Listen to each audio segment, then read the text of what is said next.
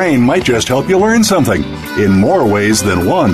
Welcome to Dr. Gary Bell's Absurd Psychology. Dr. Bell is a licensed marriage and family therapist. He'll be your guide on this crazy exploration designed to bring life back to our existence. Can you become the element of change in an ever changing world? Possibly, but you've got to listen on to find out. Now, here's the host of Absurd Psychology, Dr. Gary Bell. Welcome to the show, everybody. Okay, we're going to be talking about dissociative identity disorder, which means multiple personalities. And for many people, this disorder um, is not real. Uh, a lot of people think that it's faking. A lot of people think that it's uh, that that this is just uh, a performance by somebody. But, you know, to tell you the truth, at the least, what it is is a coping skill. But at the most, what it is is truly something that people that have multiple di- uh, identities, uh, multiple personalities, they definitely do believe in these characters that they've created. And a lot of these characters oftentimes are one dimensional. Um, they may re- represent anger. They may represent uh, uh, defensiveness. They may represent sexuality they may represent certain facets of a person. And uh, oftentimes, these particular characters um, are used uh, because, and we'll talk about this later, a lot of the folks that actually experience multiple identity are uh, people that have experienced some kind of trauma in their life, and uh, many of them from childhood when they were absolutely out of control. And so these these uh, personalities uh, are very real to them, and these personalities take on uh, characteristics that they themselves do not have, or maybe if they do have, they're very light in in a sense. So we have to look at this disorder very seriously because I I myself have treated uh, several people at varying degrees of multiple personalities. But let's let's break down what this particular thing is. The dissociative identity disorder is what it's uh, actually called today. Formerly, it was is called multiple personality disorder. But this is a condition where a person's identity is basically fragmented into two or more distinct personalities, and sufferers of this rare condition are usually uh, victims of severe, severe abuse, like I said. Uh, DID is what is called dissociative identity disorder. It's a severe condition in which two or more distinct personalities or personality states are being uh, uh, are are present, and uh, alternately they take control of a person, and the person also experiences memory loss. It's too extensive to be explained by ordinary forgetfulness. And, and this is also characterized by an identity fragmentation rather than a proliferation of separate, uh, separate personalities. So the disturbance is not due to the direct psychological effects of a substance or a medical condition, yet this once rarely reported disorder has become extremely common and the diagnosis is very controversial. So some believe that because dissociative identity patients are easily hypnotized, that their symptoms are uh, or they have risen in response to, uh, let's say, someone's suggestions, like a therapist. They also, uh, brain imaging studies, however, have corroborated identity transitions in some patients. So DID was called multiple personality disorder until 1994 when the name was changed to reflect a better understanding of the condition, namely that it is characterized by a fragmentation or a splintering of identity rather than a proliferation or growth or separate identity. So it comes out of that individual as a fragment. And like they said, they're oftentimes one dimensional. Um, many times people have names for these personalities.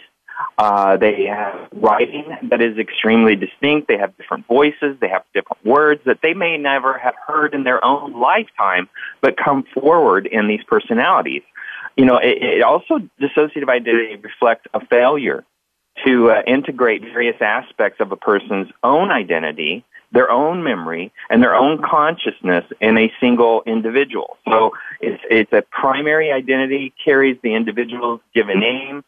They're, they're, they're a passive, dependent, guilty, and depressed oftentimes, and when in control each personality state or alter ego may be uh, experienced as if it has a distinct history or a self-image and an identity. So it's like they're a real person they're standing there, but they're in this other person's body. And the alter and the, the, the characteristics that get altered, including name, age, gender, vocabulary, general knowledge, sexual preferences, uh, predominant mood, contrast, those primary uh, to the person's primary uh, identity. Now, not always the sexuality will contrast the person's identity, but in certain circumstances, stressors can cause a particular alter in, to emerge, and that alter personality comes out responding basically to, to a trigger uh, heading back to the trauma in which they were created. So the various identities may deny knowledge of one another, or be critical of one another, or appear to be in open conflict with, with within one another. And that is something that we always see when we uh, work with people that have multiple personalities. Now, uh, this disorder started in Europe uh, during the late 1800s, and it gained attention at times, like uh, Eve in Sybil cases and then fallen into the background. And then, the, you know, there, there's a lot of criticisms that come out of this because, uh, you know, theories have basically blown them off because they feel that there are responses, uh, once again, to the environment. And the person just can't deal with the environment, so they m- move themselves to a different personality.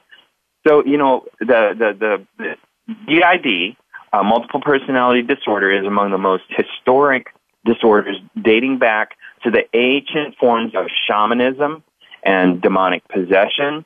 And the idea uh, of multiple personalities is present in many cultures, but there are distinct differences. For example, shamanism and demonic uh, possession are respected and practiced events in some cultures. There, there are also some similarities between cultures the major similarity is that the individuals are more influenced by hypnosis and more able to enter a dream state because of their ability to basically dissociate.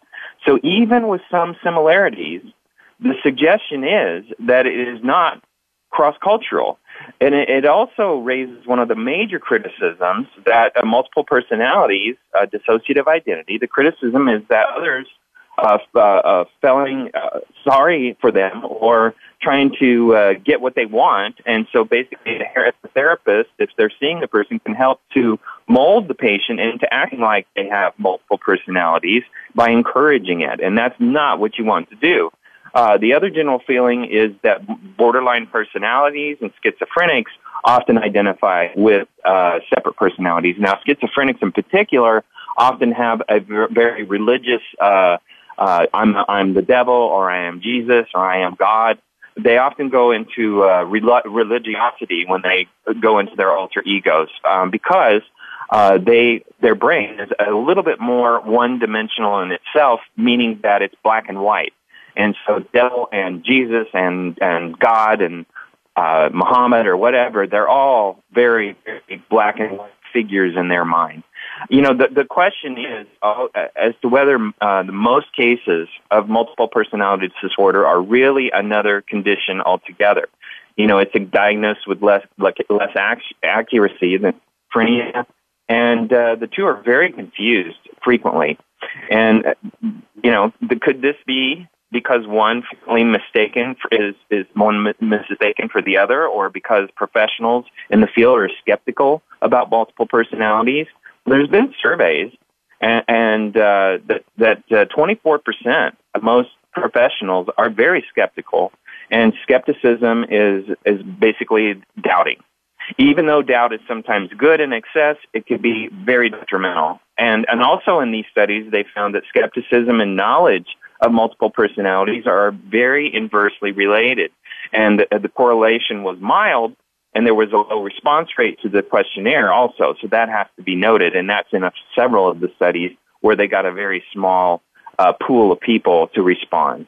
You know, so in looking at that, we have to look at what are the symptoms. Well, the individual basically experiences two or more distinct identities or personality stage, and each in its own enduring pattern of perceiving the world, relating to the world, thinking about the environment and themselves. And also, the range of identities is uh, from uh, two more than 100. So half of the reported cases include individuals with 10 or fewer.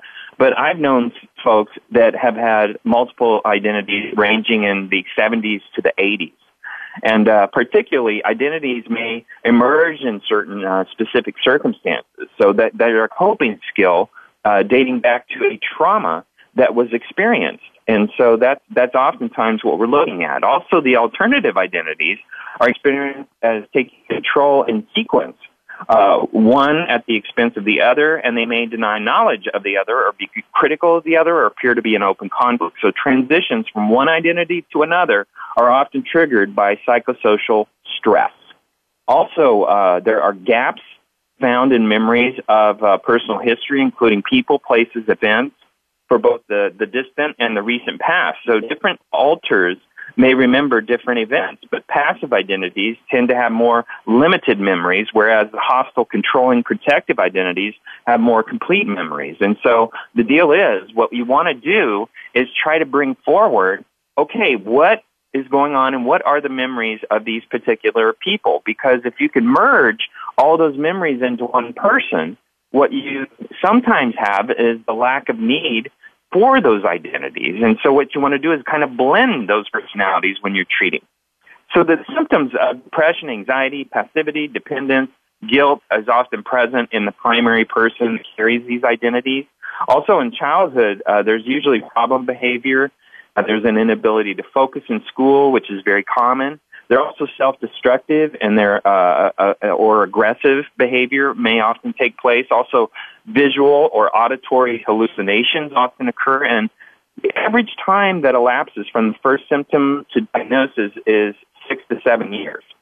So the disturbance is not due to the direct psychological effects of the substance or a medical condition once again. So multiple personality patients often have a very remarkable array of symptoms that can resemble other neurological and psychiatric disorders such as anxiety, personality, schizophrenic, mood psychosis, seizure disorders, and most have symptoms of depression, manifestations of anxiety like sweating, uh, rapid pulse, palpitations, phobias.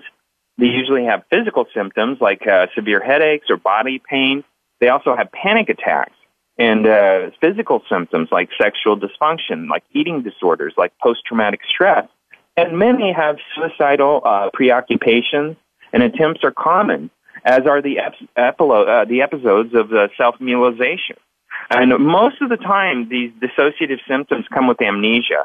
Like in uh, multiple personality, it's marked by gaps in the, the patient's memory. Also, depersonalization, which is a dissociative symptom in which the patient basically feels that their body is unreal, is changing, is dissolving, and uh, also uh, derealization, which the patient perceives external environment as real, and they may see walls, buildings, and other objects as changing in shape, size, color.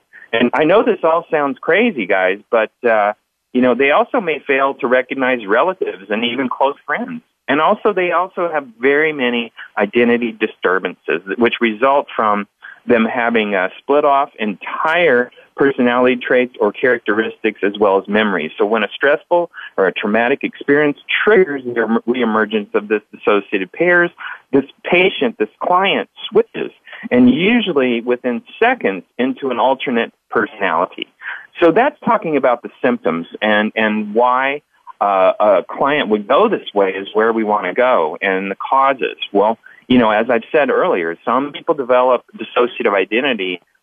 It's not really understood, but they frequently report having experienced uh, severe physical and sexual abuse uh, during childhood. And that's the most common thing that you hear uh, when a person comes in and identifies the fact that they have multiple personalities. So, so though the accuracy of such accounts is, is oftentimes disputed by different people are often confirmed by objective evidence. So, you know, individuals with dissociative identity may also have post-traumatic symptoms, and this is what you often see when you're treating, which is nightmares, flashbacks, and startle responses, or they act, actually have the full-blown PTSD disorder. Several studies also have suggested that the dissociative identity is more common amongst uh, close biological relatives of persons who also have disorder uh, uh, than in the general population. So they come in a family. You know, this is very re- rarely reported, and the diagnosis has become extremely con- uh, controversial, but some actually believe that because dissociative identity are highly uh, suggestible, their symptoms are at least partly uh, within themselves, prompted by a therapist or prompted by friends that are probing or parents. And so, uh, you know, even brain studies have actually shown that a person has switched their identity. All right, we're going to take a quick break. We're going to go back into causes. We're going to break this disorder down. We're going to talk about myths, and then we're going to talk about living with it and treating. Thanks for listening.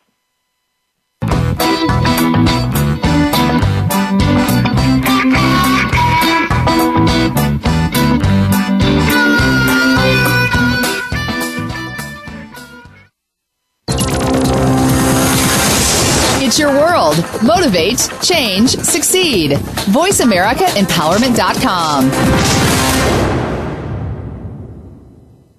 Dr. Gary Bell is a licensed marriage and family therapist in Southern California, but he is here to help you no matter where you are. Visit drgbmft.com. You can schedule an appointment with Dr. Bell, and many major health insurance plans are accepted. Call or text Dr. Bell today at 951 818 7856 or visit drgbmft.com. Dr. Bell could help you take back your life in four to eight carefully constructed sessions. Stop coping and start living in the now. Call 951 818 7856 or visit drgbmft.com today.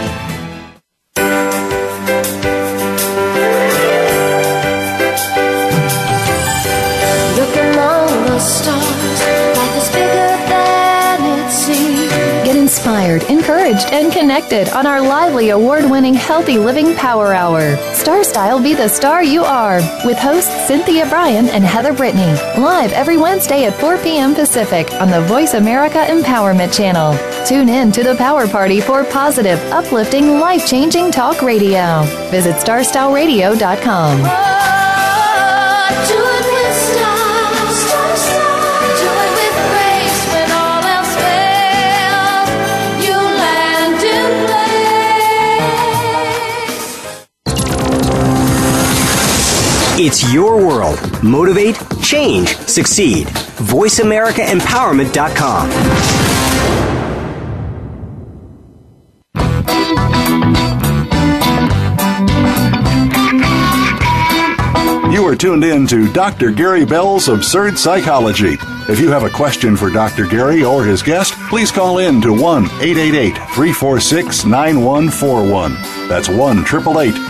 346 9141. That's easy enough, but if you want to send an email, it'll take some thinking. Got a pen? The email address is drgbmft at sbcglobal.net. Or you can just click on Email Host on the Voice America page. Now back to Dr. Gary Bell's Absurd Psychology. Welcome back, everybody. Okay we're talking about dissociative identity disorder, multiple personalities, and uh, you know, basically, what happens when a person has multiple personalities is they get triggered by stress, and it's an overwhelming stress. Um, the holidays can be extremely tricky for people like this because stress can come from individuals that they haven't seen for a while. It could come from going back to places in their childhood having to identify with their siblings, having to deal with uh, uh, certain interactions or certain personality types that they have to deal with. And so um, basically, the person goes into different personalities during that time, and this can be very embarrassing and very hard for them because they don't remember oftentimes when that personality takes over, and they have a hard time taking responsibility for what's been said or done by that personality. Also, uh, dissociative capacity, which includes uh, the ability to uncouple a person's memories and their perceptions and their identity from conscious awareness is an issue. So, you know, there's an enlistment of steps in normal developmental process that defenses during childhood and the lack of, of sufficient nurturing, compassion, and responsible to hurtful experiences or lack of protection against uh, overwhelming experiences. These children are not born with the sense of a unified identity, but rather it develops from many sources and many experiences. Now, if you look at uh, children and babies, the first thing that they evaluate when they're born is Am I safe? And if it's Am I safe and it's not safe, the baby begins to develop ways to cope with that. And so the baby will, uh, the, the little human being will deform, will create defense mechanisms as they grow up to make themselves feel safe. You know, in overwhelmed children, its development is obstructed and many parts of what should have blended into a relatively unified identity remain separate. You know, uh, you, you, call that uh, freezing. Basically, they they go back and they go back to certain stages or certain places in their childhood, and they just stay there. And so these pers- these personalities oftentimes just sit back in that place in their childhood and stay in that developmental stage. So when they come forward, they come forward once again, not in the same age, not in the same brain as the person that they're representing. And so it's a very scary thing for the people that have it and the people that see it, you know, because it comes out of nowhere for many people. You know, North American studies have showed that 97 to 98% of adults with dissociative identity report being abused during childhood. And I cannot tell you one case that I've treated where some kind of traumatic abuse in childhood did not occur. Also, in current uh, research, they say it's about 1% of the general population, and perhaps as many as 5 to 20% of people in uh, psychiatric hospitals and so, you know, the incident rates are even higher among sexual abuse survivors and individuals with chemical dependencies. So, you know, uh, the, the statistics about dis- uh, dissociative identity disorder and multiple personality disorder, basically the same category as schizophrenia, depression, anxiety, they they they're kind of held in that basket of treatment. And also the the thing about a schizophrenic is that's an organic disorder, meaning that uh, in men it usually starts somewhere around as a full blown blossom, somewhere around 18, and with women, uh, schizophrenia usually blossoms somewhere around 28. So here, you know, here's a breakdown. You know, the splitting off of a group of mental processes from the main body of consciousness, such as amnesia, they have a, an act of separating a state or being separated, and the separation is into two or more fragments. So, you know, it's technically a defense mechanism. We separate our uh, out of our memory things that we don't want or can't deal with. The trauma, like abuse or rape, that's helpful at the time to be able to disassociate because we have no way of coping. And so, if dissociation becomes your major defense mechanism, it can become a full blown disorder, which is very intense uh, uh, because you become outside of yourself. You, you, you start to blow memories out of your brain and just storm away, and you don't know why you're reacting to the environment the way you're reacting. Also, you know, we can get trained to disassociate and use it against ourselves. So, disassociation is when we separate from our awarenesses, our details of an event. And this happens with uh, dangerous men as early as the first date when we choose not to pay attention to our screaming red flags. We are dissociating their messages away from our awareness because we truly became aware we might we might uh, ditch him early on or we don't feel safe with that individual. And if that person is showing to be somebody you don't want to be with you become afraid and you disassociate your memories during let's say a date with a person that may be dangerous.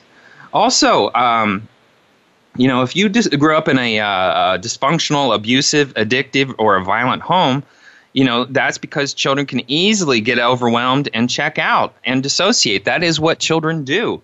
Uh, because they can't handle what's going on. So, if you never learned adult coping skills, then it's likely you'll use the ones you do know, which come from childhood. And that's where dissociative identity disorder tends to find itself. And if your primary ones uh, your coping skills are dissociation, and you're probably using that now, and probably it's gotten you into a lot of trouble in your patterns of a relationship selection because you can't be trusted because you can't remember.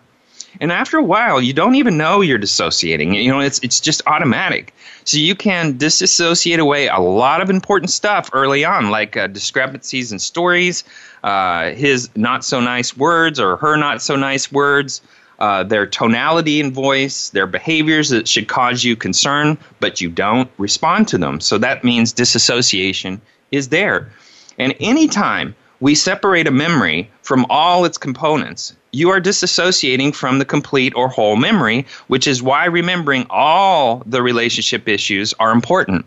Now, let's talk about crisis. When we deal with crisis, it's very important to gather a group of individuals that have experienced a trauma together to try to recover the memory because most people will find a way of disassociating. Once again, this is what children often do. And so when they do that, they disassociate and they only remember certain parts, which are the parts that make them survive. So if it has to do with an auditory event, uh, maybe their auditory becomes extremely strong, but their visual memory becomes very poor and maybe even their uh, uh, tactile or their olfactory, which is their smelling. Tactile is touching. All those happen to be uh, tr- unplugged, and those memories go away. So when you get a group of people together, they're going to remember an event differently. So each of them piece the story together, and what you gather is not a dissociative memory, but a true memory. It may not be all factual, but what you do is you have something that people can grab onto where they do not disassociate as badly you know, sometimes uh, people can disassociate or fragment off the meaning or the motive or the intent as well. And this can be very frustrating. So they use all your memory and your response is you mean well or you just don't know how to handle something. Uh, many people will go on a credit card binge and spend, spend, spend, and that's a disassociation, basically meaning that they don't have to pay it. Uh, like people in Vegas that'll use tokens instead of money, they disassociate what they're doing and they become extremely entrapped in debt by lose, lose, lose, lose, lose.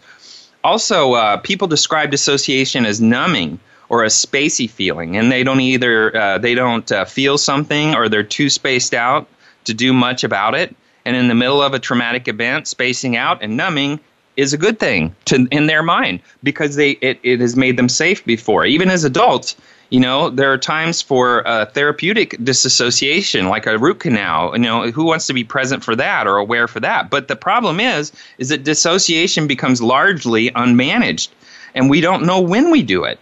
And so, using that coping skill can be extremely dangerous and rob us of our ability to be aware and tune and vigilant, and have that intuition that we need in all of our life to be fully present okay so you know back look back over your childhood for patterns of disassociation. Look back over your adult relationships and see how influenced your choices were by disassociation.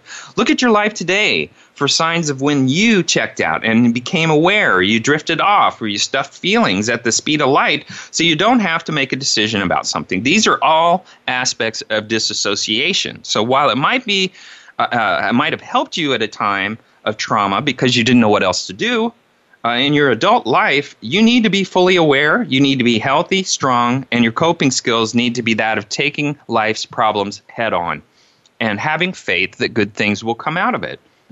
So, the treatment. You know, dissociative uh, disorders are uh, responsive to individual psychotherapy. And the problem is, some of these uh, dissociative disorders, uh, some of these personality types can be criminal. Uh, some of these personality types can be psychopathic. Some of these personality types can be highly sexual and turned on by a completely different person. And they actually can get themselves pregnant. They can get themselves into horrible situations. Some of them can be very violent. Um, you know, uh, this is what we have to look for. What we have to look for in therapy, and why we treat these particular disorders. Um, talk therapy is the most common. As uh, also, there's another range: uh, hypnotherapy. Uh, adjunctive therapies like art or movement therapy. And the reason these are used, much like uh, with children, those kind of treatments can bring out some of the personalities from the younger years, which is where a lot of the roots are. So sometimes you use play therapy or something like that to work with a client to bring forward some of those younger uh, personalities. You know, treatment is also. Uh, you know, looking at to relieve symptoms. So we want to ensure the safety and uh, reconnect the different identities into one well functioning person. That is the goal. You want to blend them all into one person. You know, there, however, uh, other equally respected treatment modalities, and I've used this before, where you actually work with a person and instead of taking those personalities away, some of those personalities are very constructive and they develop what's called a consultative relationship with those personalities, where they consult them in certain situations, but it's more of a conscious rather than a subconscious behavior. It's less of a dissociation and more of a relationship where they're actually working with those children, working with these adults in their head to try to get a different view on uh, something and get insight so they can communicate with a person that may be in trouble or may, may need some help. And that can be very helpful for some of these folks. You know, psychotherapy is designed to encourage communication of conflicts and insight into problems. So, what you're trying to do is break down the fear of conflict. And that, by doing that, what you're able to do is begin to blend the personalities, the coping skills that are needed for those personalities, and develop true coping skills that replace the personality with something adult like and healthy mm-hmm. in the individual that you're treating. Um, also, uh, cognitive behavioral therapy, and this focuses on changing dysfunctional thinking patterns. You know, medication to treat the dis- uh, dissociative disorders themselves is not available. However, a person with the dissociative disorder who also suffers from depression and anxiety often benefits from the treatment of an antidepressant or an anti anxiety medicine. So sometimes, in working with a person, because often depression and anxiety come with it, then we can get a better uh, outcome in therapy when they're treating that depression because you're treating you're treating something that's bigger the mm-hmm. umbrella over the depression which may be causing some of it also family uh, therapy is very good because it educates the family about the disorder and the causes and it helps the family members recognize symptoms of occurrence and also memory and be able to uh, accept the fact that a person is going through these coping skills uh, also clinical hypnosis, not stage hypnosis, where you stand on stage and act like a chicken. I'm talking about clinical hypnosis. And this is a very intense relaxation, concentration, and a focused attention to achieve basically an altered state of consciousness or awareness. So the hypnosis may help patients recover uh, repressed ideas and memories and also hypnosis can be used to control problematic behaviors that many multiple personality patients exhibit, such as uh, self mutilation, eating disorders, bulimia. But you want to have a medical doctor accommodating uh, this uh, type of treatment. And it's also good if there is a talk therapy, you want to have a doctor also engaged in that process, especially if bulimia is involved or an eating disorder is involved. And then there's behavioral therapy, and th- this involves basically operant conditioning techniques like uh, a patient or a client may be uh, addressed and responded to only in a single name so basically, the therapist may refuse to speak with the patient as if they are a different sex, age, person that initially presented. So as the patient begins to respond more consistently to a single name and speak in first person, more traditional therapy for trauma may begin at that point because we're refusing to recognize those personality states. That can happen, but usually that happens better with people who have fewer personalities. So, you know, there's myths. There's a lot of myths. And uh, let's look at number one. You know, it's safe to say that most of what we know about dissociative identity disorder is either exaggerated or flat out false. You know, people say that it is rare. Well, studies show that in the general population, 1% to 3%, and this is of the world, by the way, fully meet the criteria for dissociative identity disorder. And this makes the disorder as common as bipolar or schizophrenia. And the rates in the clinical populations are even higher. Uh, and once again, like I said, if, if, if they're in a, a treatment facility, you're going to find a lot more of these type of folks. You know, it's obvious when someone has DID. That's a myth. Um, you know, sensationalism basically sells. So it's not surprising that depictions of dissociative identity disorder in movies and TV are very exaggerated. You know, the more bizarre the portrayal, the more it fascinates and tempts viewers to tune in. Also, o- overstated portrayals make it obvious that a person has dissociative identity, but it, that identity is much more subtle uh, than any of the Hollywood portrayals. In fact, people with dissociative identity spend an average of seven years in the mental health system before even being diagnosed. And that's how many therapists just miss it. They just miss it.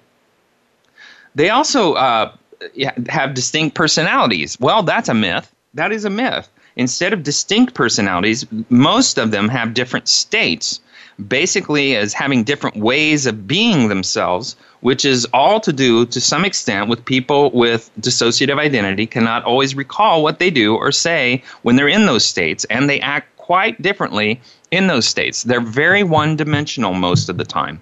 All right, we're going into a quick break. We're going to go down into some more myths, and then we're going to talk about how to live with it, and we're going to go on into base, uh, some famous cases.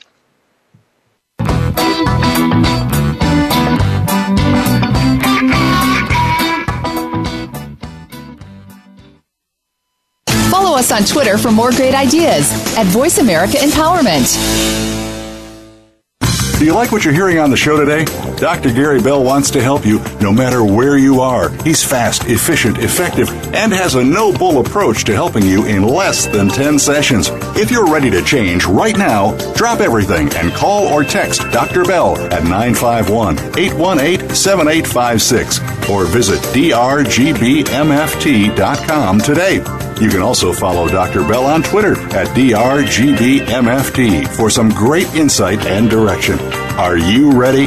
Make that change. Pick up the phone or go to the site 951 818 7856 or drgbmft.com. Remember, drgbmft.com. The Compassionate Life is about just that. There are so many human beings who have made a name for themselves by being humanitarians. They have become individuals who are known for being selfless, kind, and compassionate.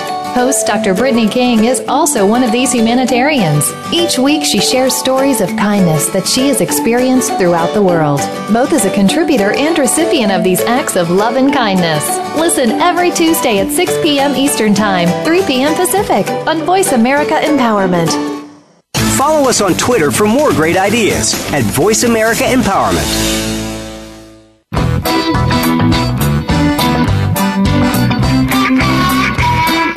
You are tuned in to Dr. Gary Bell's Absurd Psychology. If you have a question for Dr. Gary or his guest, please call in to 1 888 346 9141. That's 1 888 346 9141. That's easy enough, but if you want to send an email, it'll take some thinking. Got a pen? The email address is drgbmft at sbcglobal.net. Or you can just click on Email Host on the Voice America page. Now back to Dr. Gary Bell's Absurd Psychology. Welcome back. Okay, we're talking about dissociative identity disorder or multiple personality disorder, and uh, we're talking about some of the myths about this particular disorder. Uh, oftentimes, uh, people will say that treatment makes it worse. Well, yeah, you know, if you're going to get a crappy therapist that's never done anything to do with this particular disorder, that person should be very upfront and honest with you that they've never treated it because many people don't even know what it looks like. And uh, so it's very important to understand that a person that has multiple personalities has a very complex treatment strategy involved with it, and there, there's training that people need to have to do it. So if you're going to be a therapist and you're going to treat uh, dissociative identity, you need to be perfectly honest with your client because you may actually hurt them more than help them uh, if you agree to treat. And if you do treat and you've never studied, you need to study. You need to get into it and you need to try to figure it out because not all techniques work.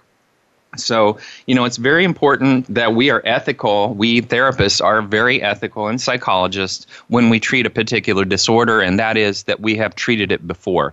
And so, if you're a patient, you always want to ask questions of the therapist and see if they've ever treated it before. Also, uh, you know, there's another myth, which is therapists uh, further develop and uh, refi, basically charge uh, the self states. And that's possible, but it's not necessarily the truth. You know, it, it's it's uh, interesting that when you hit coping certain parts of trauma, it's it's very common for a person in therapy to, to trip off into one of their personality types, which is a coping skill. And so, yes, it is going to trigger some of that. It may that person that may pop out uh, may not have been there for a long, long time. And so it can uh, re traumatize, but hopefully the therapy and the treatment can blend that personality to where that coping skill of that other personality type coming out uh, doesn't need to happen. Also, uh, only people with uh, dissociative identity uh, disassociate. That's another myth. You know, people disassociate in response to trauma, whether it's overwhelming situations such as intense pain, anxiety, so, individuals with other disorders such as anxiety, PTSD, they also disassociate. you know? And so we have to understand that that that's also a part of people's lives. They do that in in very small pockets. It's the problem is when the disassociation becomes pervasive and becomes the main coping skill and uh, also, uh, the, there's another myth that hypnosis, and by the way, I'm not a hypnotic therapist. I've never practiced hypnotic therapy. I've never taken any classes on it, so I don't know a whole lot about it. But hypnosis, it, this is a myth that hypnosis is used to access or explore hidden memories. You know, some therapists used to believe that hypnosis could help clients retrieve accurate memories, like memories of abuse. But now that, you know, there's been a lot of research that's shown that experiences recalled under hypnosis can feel very true, even though the person never experienced those events. So, you know, all the reputable professional associations that provide training in hypnosis, like edu- you know, that educate therapists that they should never use hypnosis to try to facilitate the recall of memory. Not a good idea. Not a good idea.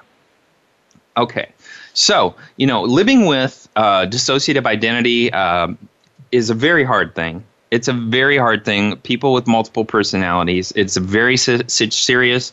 It's a very complicated condition, and it's characterized basically, like we said, two or more separate personalities, and they're fairly distinct, one-dimensional personality with one single person holding these personalities within themselves. So, the number one, if, if you have DID, recognize the nature of your illness. You are a single whole individual with different identities. Each identity or alter ego is your own. Even if you feel that you have no control over those people, recognize the basic fact will give you a sense of personal identity and it'll help you learn how to manage your condition. So that's extremely important is to own the fact that you yourself have multiple identities.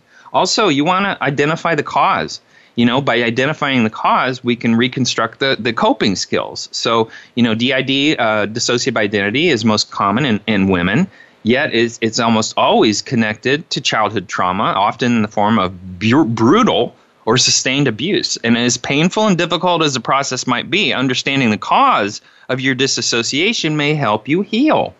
Also, you need to accept that your alters are real, at least for the time being, because you have no other coping skill.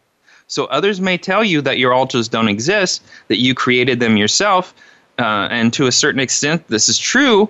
But they are also aspects of your own personality, not independent people. However, if you're living with DID, these alters feel very real, and for the time being, it may be best to acknowledge their apparent reality and learn to cope with their existence. Also, you want to expect to experience amnesia. Therefore, when you have amnesia, you don't get traumatized by the fact that you have amnesia. You know, if you have dissociative identity, you may have two kinds of amnesia. First, you may have forgotten or blocked out a painful or traumatic life experiences. And recall that many people with dissociative identity had such experiences as children. You know, second, you uh, may develop am- amnesia and a sense of lost time whenever one of your alters takes over your consciousness. Accept that. And you also need to know that you experience uh, a fugue states because your alters may also take over any given time. So you may find yourself away from home, unsure of where you are and how you got there. So this is called a dissociative fugue. And uh, people with Alzheimer's and uh, often t- dementia often drift away and don't even know. And you you also understand that depression is common and this is something you want to accept that it's very common in people with dissociative identity. So if you have that, you may experience symptoms of depression like disturbed sleep, appetite, sadness, some cases suicidal thoughts. Also, be aware that anxiety is also common in people with dissociative identity. So you may also experience symptoms of anxiety or even panic attacks. You may notice that you feel very worried, uh, sometimes without understanding why. And that's because you're trying to control feelings. And people with dissociative identity often don't have a very good vocabulary of emotions. Um, and that's why they depend on these alternate egos to come forward. Also, look for mental health symptoms. You know, in, in, in addition to amnesia, uh, fugue states, depression, anxiety. You may also notice that psychological symptoms like mood swings, for example, and a sense of numbness, a detachment from reality may be taking place. And you all you definitely need to watch for auditory hallucinations, and those are commands, usually people commanding you in your brain to do something. So you think you're hearing voices which may uh, cry or, or comment or criticize or threaten, and you may or may not understand it at first, but that these voices are coming from inside your head, and you need to accept that. It's very important. You, it's very important that you also find an experienced therapist and you be persistent. You know, and on average, it takes about seven years to get a diagnosis of a dissociative identity disorder. And this is both because many clinicians don't fully understand it and because the dissociative symptoms are not always immediately obvious. While the more common symptoms, depression, anxiety, and the like, mask the root problem, and so those get treated without really treating the coping skills. So once you get a diagnosis, you will also have to be persistent about pursuing treatment. If the therapist does not seem to understand or listen to you, find a new one. If one treatment does not seem to work, try something else. You know, that's what you need to do all therapists are different. They come from different backgrounds. They have different modalities, and you need to click with that person. But not only you got to click, you got to find somebody that can really move and help heal you. Also, you want to try to comply with their instructions. If they're an experienced therapist, you really want to form a a good relationship with them where you trust them, where you listen to them and comply with them. Because if they know how to treat it, they're going to guide you and they're not there to hurt you. Um, you know, also, you want to, uh, if you're taking prescribed medications for depression or anxiety or mood swings, take the medication. Don't try to forget it. You need to take it. You need to take it because that is a very serious component, uh, component of treatment. You know, um, also, you want to take uh, preventative managers, uh, measures. You want to plan for disassociation. Remember that your alters may take over any time. So depend on, uh, depending on specific circumstances, one or more of these alters may be children and may become otherwise unaware of where they should go. So you want to be prepared. Keep paper with your name, address, telephone number, along with the contact information for your therapist and at least one good friend at your home at your workplace, at your car, and keep important records in a single place in your home and tell loved ones where the place is. Very important. If you do not have, uh, if you disassociate often, not even often, if you dissociate at all, you need to have those records uh, uh, there with you wherever you go and people to be aware of where those records are. Okay, so, uh, you know, you know, it, it, with uh, people, they sometimes need tools when they disassociate. So, uh, what what's important is that you want to uh, have uh, flashbacks. Uh, if you're going to have flashbacks of bad memories, remember that that is a healing thing. That is something that's going to help you. You want to grab on that memory and try to help yourself. So, you know, if you if you here's some real strong tips. You know, because if you think about it you know, if you're trying to handle a job with a dissociative identity, you, you have to choose the right job. You know, every individual is different, but if you have dissociative identity, your condition will certainly affect your ability to work. So, what kind of job is right for you? Well, it depends on how cooperative and collaborative your alters are. So, you want to consult with them and uh, try to understand hey, are they going to participate? You also have to make uh, coworkers aware of your condition it's your decision whether or not to share your diagnosis with coworkers, but if your DID is managed well and does not typically interfere in the work life, you may not have to. But if, however, your boss or coworker become confused, annoyed, or dissatisfied with your performance for reasons related to your condition, it may be helpful to explain it. Also, uh, you want to manage your work related stress because stress is the main ingredient for what brings these personalities forward.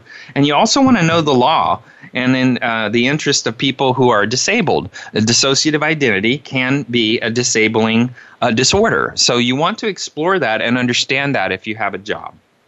You know, and if you have tried to hold a job but cannot work because of your condition, you may be qualified for disability.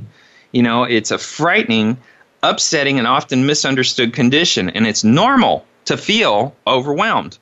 And so, uh, you know, you really want to explore, and you also want a support system. And if you can find one online or with other people, that's a great thing. Now, here's some famous cases. You know, um, in 1979, there's a 24 year old Juanita Maxwell was working as a hotel maid in uh, Fort Myers, Florida. In March that year, 72 year old hotel guest Inez Kelly was brutally murdered. She was bitten, beaten, uh, choked to death. And Maxwell was arrested because she had blood on her shoes and a scratch on her face, and she claimed she had no idea what happened. But while waiting trial, she saw a psychiatrist, and when she went to trial, she pleaded not guilty because she had multiple personalities. She had six personalities beside her own, and one of the dominant personalities, Wanda Weston, committed the murder. But at her trial, the defense team, though uh, the use of a social worker drew Wanda out on the stand, and the judge thought the transformation was quite remarkable. So uh, Juanita was very soft spoken, but Wanda was boisterous and flirtatious and liked violence, and so she laughed when she admitted to beating the senior citizen with a lamp over a disagreement about a pin. So the judge was convinced that she either had multiple personalities or deserved an Academy Award. So Maxwell was sent to a psychiatric hospital where she says she did not get proper treatment and simply received tranquilizers. She was released, but in 88 she was again arrested for robbing two banks. And she again claimed Wanda did it and the pressure outside was too much and Wanda had taken over again. So she pleaded no contest and was released from prison for time served. So that's a, one famous case. You know, uh, Chris Costner Sizemore uh, remembered that her personality split when she was about two years old. She saw a man pulled out of a ditch and thought he was dead. During the shocking event, she saw another little girl watching. Unlike many other uh, people diagnosed with dissociative, she didn't suffer from childhood abuse, and she came from a loving home. However, from seeing that event um, and, and uh, a, a factory accident later, she claimed that she started acting strange, and family members noticed and um, she would often get into trouble for things she had no memory doing. So she sought help. She sought help after the birth of her first daughter when she was in the early 20s. And one day, one of her personalities, known as Eve Black, tried to strangle the baby. And uh, Eve White, the other personality, actually stopped her. And so, you know, this is another famous story, and they, they go on and on and on. All right, that's our show. Our next show is Trump versus Hillary, the aftermath. I want to thank everybody for listening. I'd love to hear from you. Get your feedback. DRGBMFT at sbcglobal.net or Twitter at DRGBMFT. Now, remember, the good thing about multiple personalities is you never get lonely. And also, people with multiple personalities should donate one to people who have none. Thanks for listening, everybody.